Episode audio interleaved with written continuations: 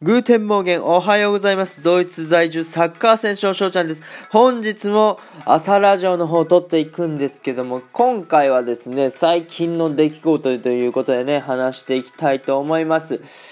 昨日ですね、ラジオトークのライブの方で牛肉の部位、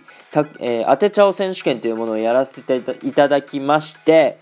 まあ牛肉といえばね、いろんな種類があるんですよ。でその肩ロースとかね、えー、サーロインとか、あそういうのもあったり、内臓の部分でね、ハツとかあのレバーとか、そういうのいろいろあったりするんですけども、あの僕の知らないね、えー、部位もあるんだなっていうところで、えー、ちょっと関心を持ちましたっていうところでね、一つあのそのなんだろうな、ライブの中で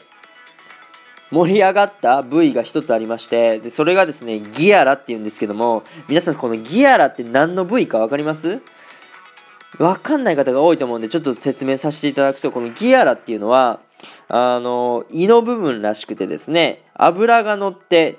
えー、美味しいらしいんですよ。で関西では赤千枚というね、えー、呼ぶこともあるそうで、まあ、焼肉鍋なのに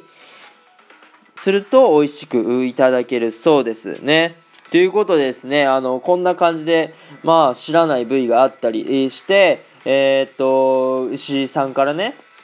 いろんなところ部位をねいただいて、えー、楽しませていただいてるんだなというところで、こういう企画を通してですね、まあ、そのあの牛牛肉にとしてね、僕ら食べさせてもらってますけども、本当にね、えー、感謝をしないといけないなっていうところで、